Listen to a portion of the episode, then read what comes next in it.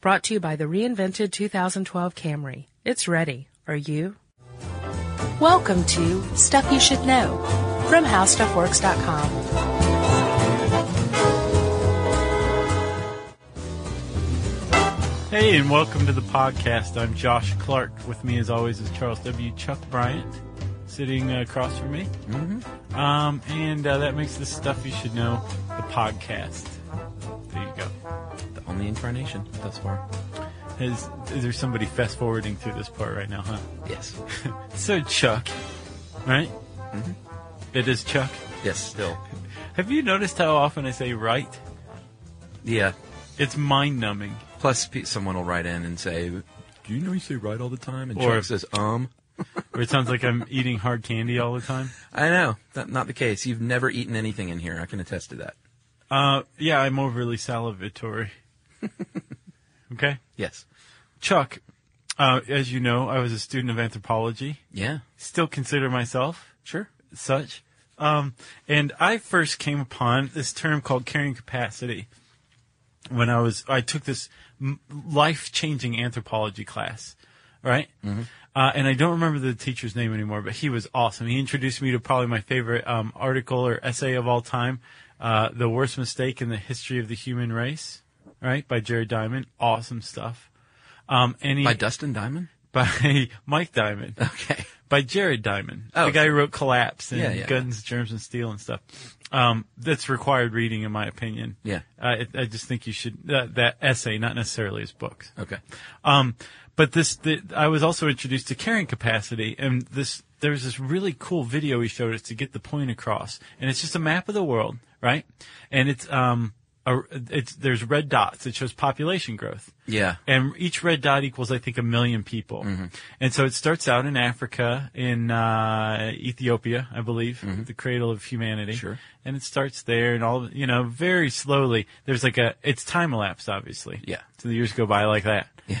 And um, I, it- like the the red dots start appearing very slowly, start moving out of Africa, spreading to Asia, to Europe, all that, and then um, it starts to to uh, pop up around uh, North America and South America, and then all of a sudden you get to the uh, I think like the 16th century, maybe a little later, the Industrial Revolution, and all of a sudden this map just goes red, and it's really jarring. It really gets the point across that like how quickly population has grown in the world and the impacts of it.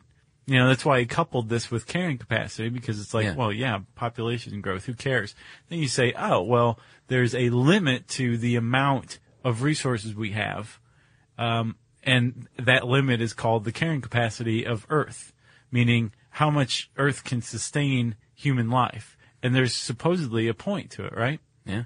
I got some stats. There's my intro. That was great. Take it from here. Here's a couple of stats, Josh. Uh, the United Nations Population Division estimates because five babies are born every second, and 80, Five right there. It's Ten. Oh 15. man, you hear all that crying, all that poop. yeah. Uh, the world is going to have seven billion people by year's end. They think seven billion. Yeah, we're at 6.92 and change right now. Yeah. So I mean, we're close. And um, to to illustrate your point there about the red dots spreading like a disease that is humans, Yeah. um, fewer than a billion people in 1800 Yeah, it was like 800 million. 800 1800, dude. I mean, it seems like ancient history, but it ain't that long ago. Yeah.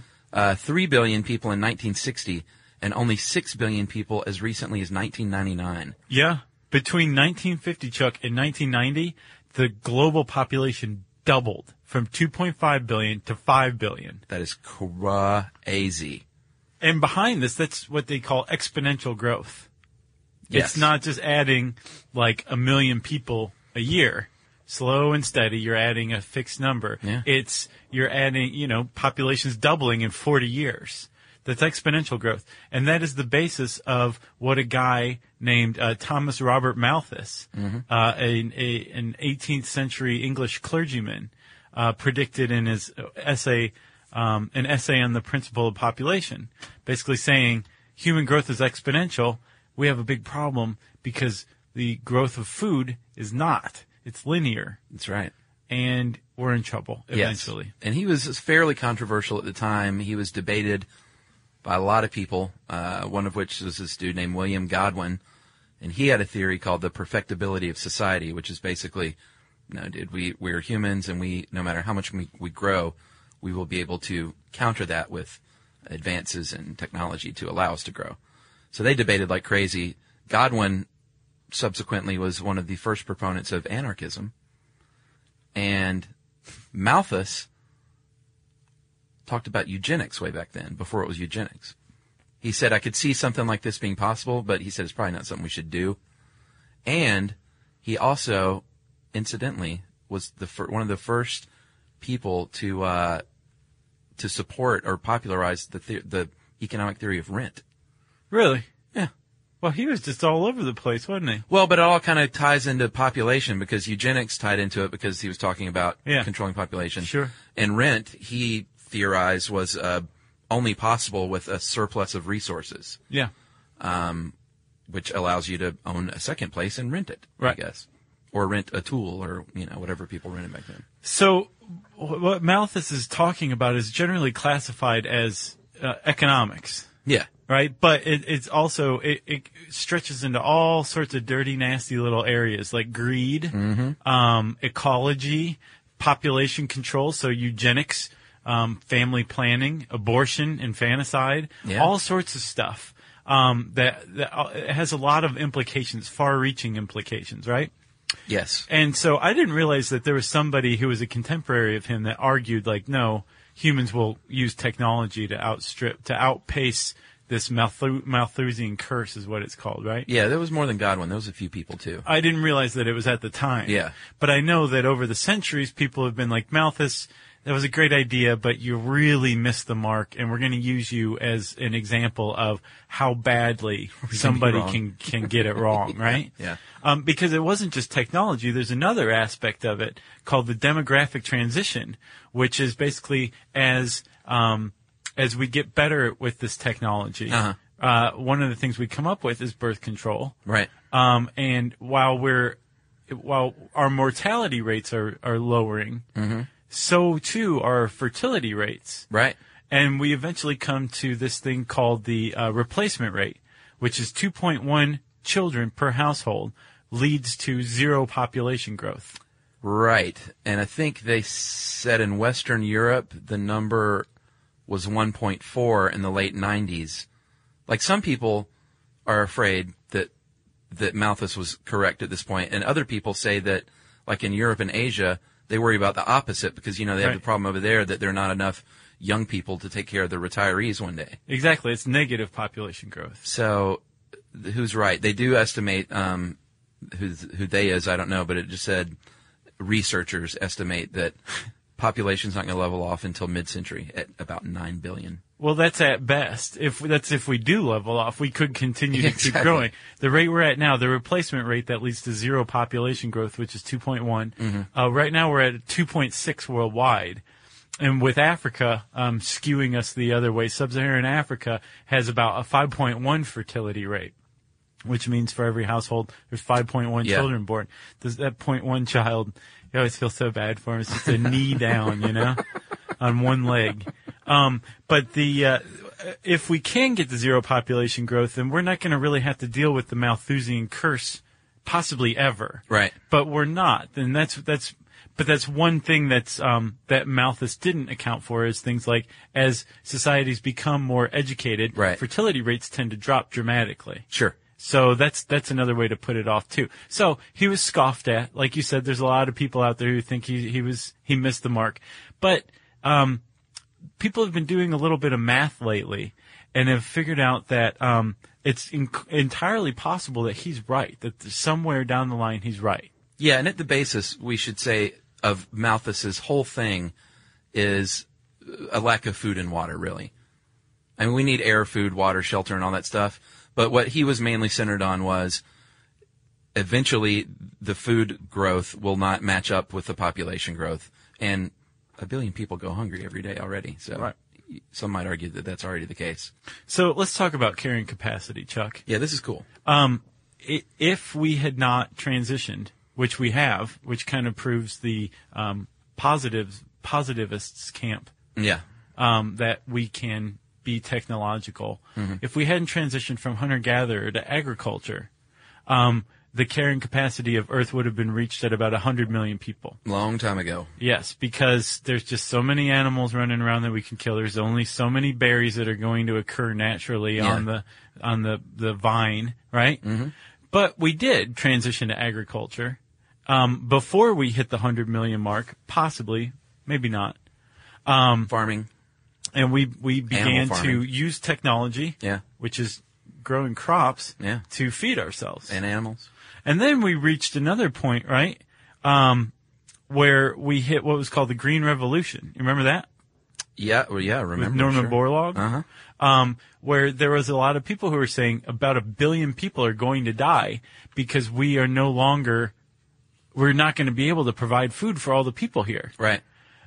We, we've come up with great vaccines and all this other technology that's lowering the mortality rate, but that just means people are living longer and they need food longer over the, over their lifespan. Right. Right. So what are we going to do? Norman Borlaug comes along and says, you know what we're going to do? We're- Tapioca pudding Exactly. Tapioca pudding for everybody. for the elderly. And a Care Bear in every garage. no, the go ahead with, with what he said because he was a genius. He said we're going to maximize the yield that we get out of arable land. Mm-hmm. We're not just going to plant some seeds and be like, hope you grow. Right. We're going to apply tons of pesticide, tons of fertilizer, and we're going to squeeze corn the size of your torso out of every, every plant. right? Yeah, he wasn't some like awful mad. That sound makes him sound like some awful mad scientist though. in the eyes of a lot of environmentalists, he he he- Well, that's true. well, I mean, think about all the runoff, all the um uh, the soil depletion. All he the also stuff. didn't he also win a, a Nobel Prize? Sure. Yeah. He's credited with saving that billion people that Yeah. were predicted to starve because it's he tough came in just in time because the earth would have reached this carrying capacity for agriculture. Right. So we've had at least two different events where we were able to leap forward through technology Right. and avoid the Malthusian curse, right? Yes. So there are people out there who say, well, you know, we're we're we're going to avoid it again, but what will that be? Sure. And come up with another one. So I'm sorry, Chuck, we would have hit uh, the carrying capacity 100 million were we hunter gatherers, right? Yeah. So what are the predictions now? Well, Well, they say, and this is the, where I, what I think is really interesting and completely sad, is that uh, we have a potential carrying capacity of two billion to forty billion. We're clearly past the two. Mm-hmm. Yeah. So one might ask, how can it be that big of a range? And the answer is lifestyle. And here's a very sad stat. Uh, if the entire earth lived like middle class Americans, not the super rich, who, you know, probably consume more energy and the like than your average human, just regular middle class American folks consume about 3.3 times the subsistence level of food and 250 times the subsistence level of water, clean water. yeah. And that means the earth, if we, if everyone was like us, the earth could only support about 2 billion people. So what's going on is 25% of the earth is consuming, I don't have the percentage, but the other 75% of the earth is left with what's left, Right.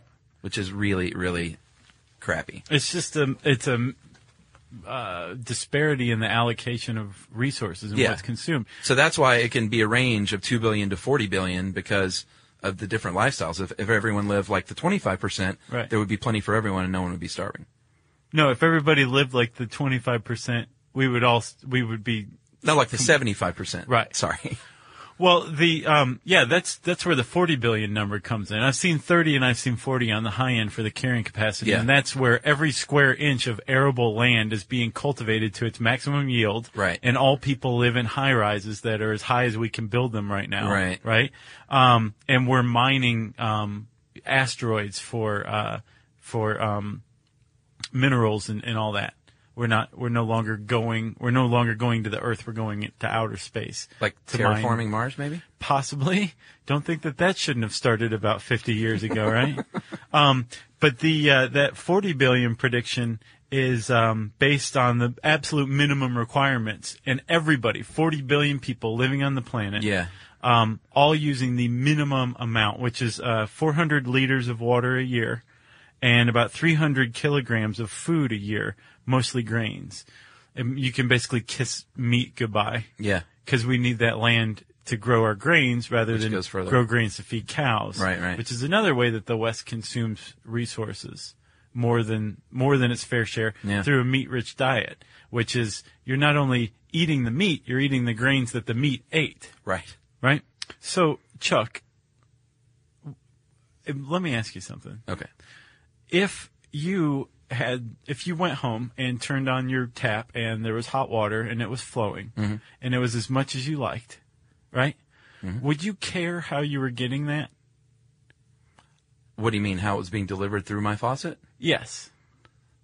Uh, is this a trick question? No, it's not. Uh, let me rephrase. Okay. If you went home and I'm turned afraid on, I'm answering it wrong. and turned on your hot water and Uh-huh. there was as much hot water as you wanted. Yes. And it was you knew it was coming from a sustainable source, would you care? If it was sustainable? Yeah. Uh, I guess not, but I'm kind of like a water, uh, saver. So Your water saver. What if you knew you didn't really have to save water?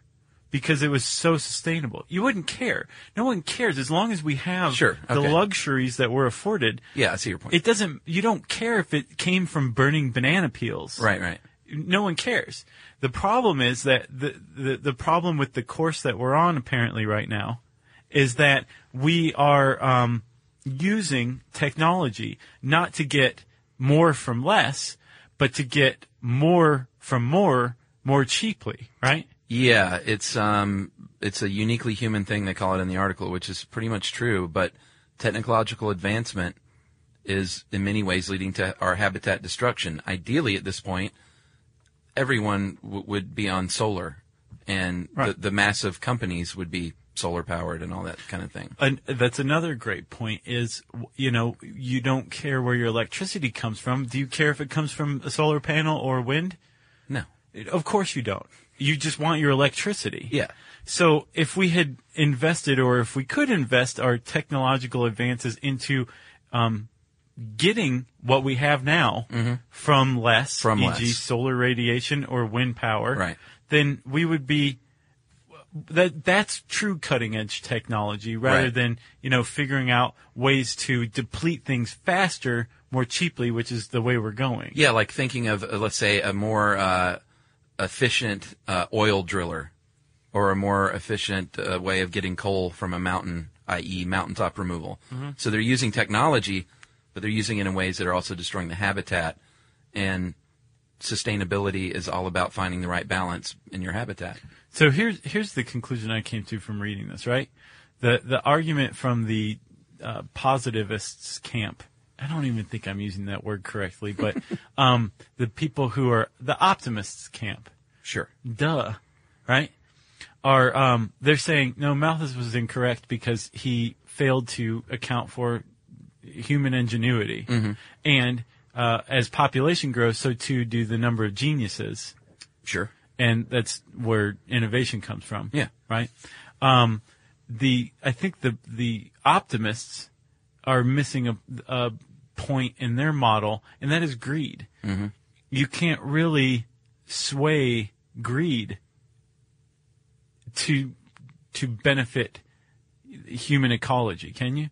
No, I mean, you can't convince an entire population of people to change their lifestyles, which is what it would take. That's what I'm saying. You you can't because they don't care. Right. But if you could deliver them that same amount of hot water, Right. that same electricity, Uh-huh. and it was coming from a sustainable source, no one's going to fight that, Right, right, right. right? It's having to get them to fight that fight to get the people who are controlling it to change over. They're not going to do that. So there's that fatal flaw in that model that the gloom and doom camp has over the the um, optimist camp, and that you, you're- they don't account for for greed. Yeah. Have you ever seen Who Killed the Electric Car? No, I never did.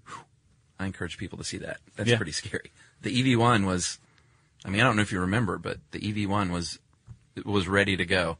There were TV commercials. You can look up EV1 commercial on YouTube, and they were running them on television. Hmm. Electric electric cars are here. They're not coming. They are here. And boom, it was gone. Really? Yeah. I'll check it out. And I'll give you a few guesses as to why it left so quickly. I think I and can not come only up were with they it. gone, dude, they literally gathered them all up and crushed them. really like so many uh, ET Atari game cartridges. exactly. yeah, sad, but Yeah. go go rent it. It's cool. yeah. And Power- um, powerful lobbies out there. what else you got? I got nothing, man. This is This is a good one to chew on for people, I think. I think so too. We just encourage people, like we always do, just to, you know, we're not saying, you know, quit your job and go like build solar panels for a living and live on a, on a wind farm. Uh, You can do that. That'd be awesome. But little, little things, little positive steps. Save, save a little water, save a little power. I, I disagree, man. what? I, I don't think the onus is on the people. I think the onus is on the the people who are misdirecting technological advancements. I, I'd say it's on both. disagree. You don't think the onus is on the people to conserve? No, I, I think I think it I think it is. I think we've put it on the people, but I don't Uh-huh. think it's going to make enough of an impact. All right. I think it's on the policymakers. That's who I think it's on. I would. I, I, think, I think it's on both. Um, okay. Well, that's a debate to be played out on Yes. the Facebook page, if you ask me, right? Yeah, man. We should set up a forum. So if you want to learn more, type in Has the Earth Reached Its Carrying Capacity or Thomas Malthus, M A L T H U S, in the search bar at howstuffworks.com. It'll bring up some pretty cool stuff. Yeah. Well, then that means it's time for listener mail. All right, Josh. I'm going to call this uh, "How to Make a My Teenage Son Listen to Your Show" from Portland, Oregon. Hi, guys, and Jerry. When you have a teenager, you will quickly learn that you can't just tell them what to do and expect them to do it. I remember those days. Uh, it's so frustrating because as a parent, you know that your kid will love something and get lots out of it, but you can't come right out and say it, or they will never ever try the thing you told them to try. For example, your podcast. I knew for a fact, like I know that it will rain in Portland, that my 13 year old son Ethan would really love stuff you should know. Because I love the podcast, I've turned other people onto it and they love it, but I knew I had to be sneaky in order for my son to give it a try. Uh, Ethan is a fencer and at the time was also working on a research project about Renaissance jousting and tournaments. So one Saturday, I was working in the kitchen. I played How Knights Work uh, to catch his interest. Every time he came in the kitchen, I'd hit play. When he'd leave, I'd hit pause. I would figure he would just think, man, these guys take a long time to finish a sentence. Uh, he would hang around the kitchen longer and longer each time, and I could tell I almost had him on the line, like I was noodling. Although, you would say I had him on the arm. Yeah. There's no line. Uh, when it was over, he said he already knew everything you talked about in the podcast, but I could tell he was intrigued. Then I hit him with the Scooby Doo show, and that was it. He had another fan. Now he has downloaded the app for his iPod Nice. and listens each night as he's going to sleep. Wow. And Talk that is about from, uh, recruitment. yeah, that's from Afton Inn, a very sneaky mom Thank you. in Portland, Oregon. Thanks, Afton. That also kind of ties into the uh, cults and brainwashing episodes too, doesn't it? Yeah, and she said um, when she replied, I asked her if I could read this. She said sure, and she said, I guess he'll know my little trick now, but he'll get such a kick out of being mentioned, Ethan the fencer. Yes. He will forget that. Yeah, and at least he can rest assured that she's not like putting anything in his soup to get him to do what she wants. She, she uses more subtle tactics than that. right? I wish you could put something in soup to make people listen to this. I'd be putting it in soup. Yeah, that's a good idea. I'd put it in all soups. I'll tell you what, if you have any suggestions of what we can put in people's soup to get them to listen to stuff you should know and to get them to go give us a uh, review on iTunes, huh? Yeah, that, that helps us out when you do that. Yeah. Uh, you should send us an email, and you should send it to a specific email address that is stuffpodcast at howstuffworks.com.